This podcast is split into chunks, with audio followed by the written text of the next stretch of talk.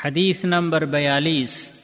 عن أنس بن مالك رضي الله عنه يقول: كان رسول الله صلى الله عليه وسلم يفطر على رطبات قبل أن يصلي، فإن لم تكن رطبات فعلى تمرات، فإن لم تكن حسى حسوات من ماء. سنن ابو داود حدیث نمبر 2356 اور جامع ترمذی حدیث نمبر 696. امام ترمذی نے فرمایا یہ حدیث حسن غریب ہے، اور الفاظ ابو داود کے ہیں. علامہ البانی رحمہ اللہ نے حسن صحیح قرار دیا ہے. افطار کی مستحب چیزیں.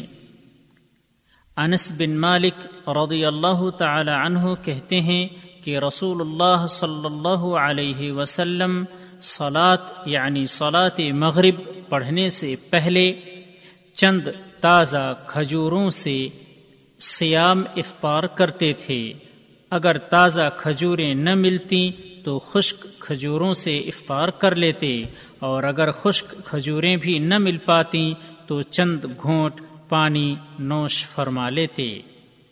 فوائد: نمبر 1، نماز مغرب سے پہلے روزے دار کا چند تازہ کھجوروں سے افطار کرنا مستحب ہے، اور اگر یہ دستیاب نہ ہو تو سوکھی کھجوروں سے، اور اگر یہ بھی دستیاب نہ ہو تو چند چلو پانی سے، اور اگر ان میں سے کوئی بھی چیز حاصل نہ ہو تو اللہ تعالیٰ کے حلال کردہ کھانوں میں جو بھی دستیاب ہو اس سے افطار کر لے. نمبر 2، اللہ کی عبادت کی خاطر طلوع آفتاب سے غروب آفتاب تک روزہ توڑنے والی تمام چیزوں کے ترک کرنے کو صیام کہتے ہیں. راوی کا تعارف ملاحظہ ہو. حدیث نمبر 8.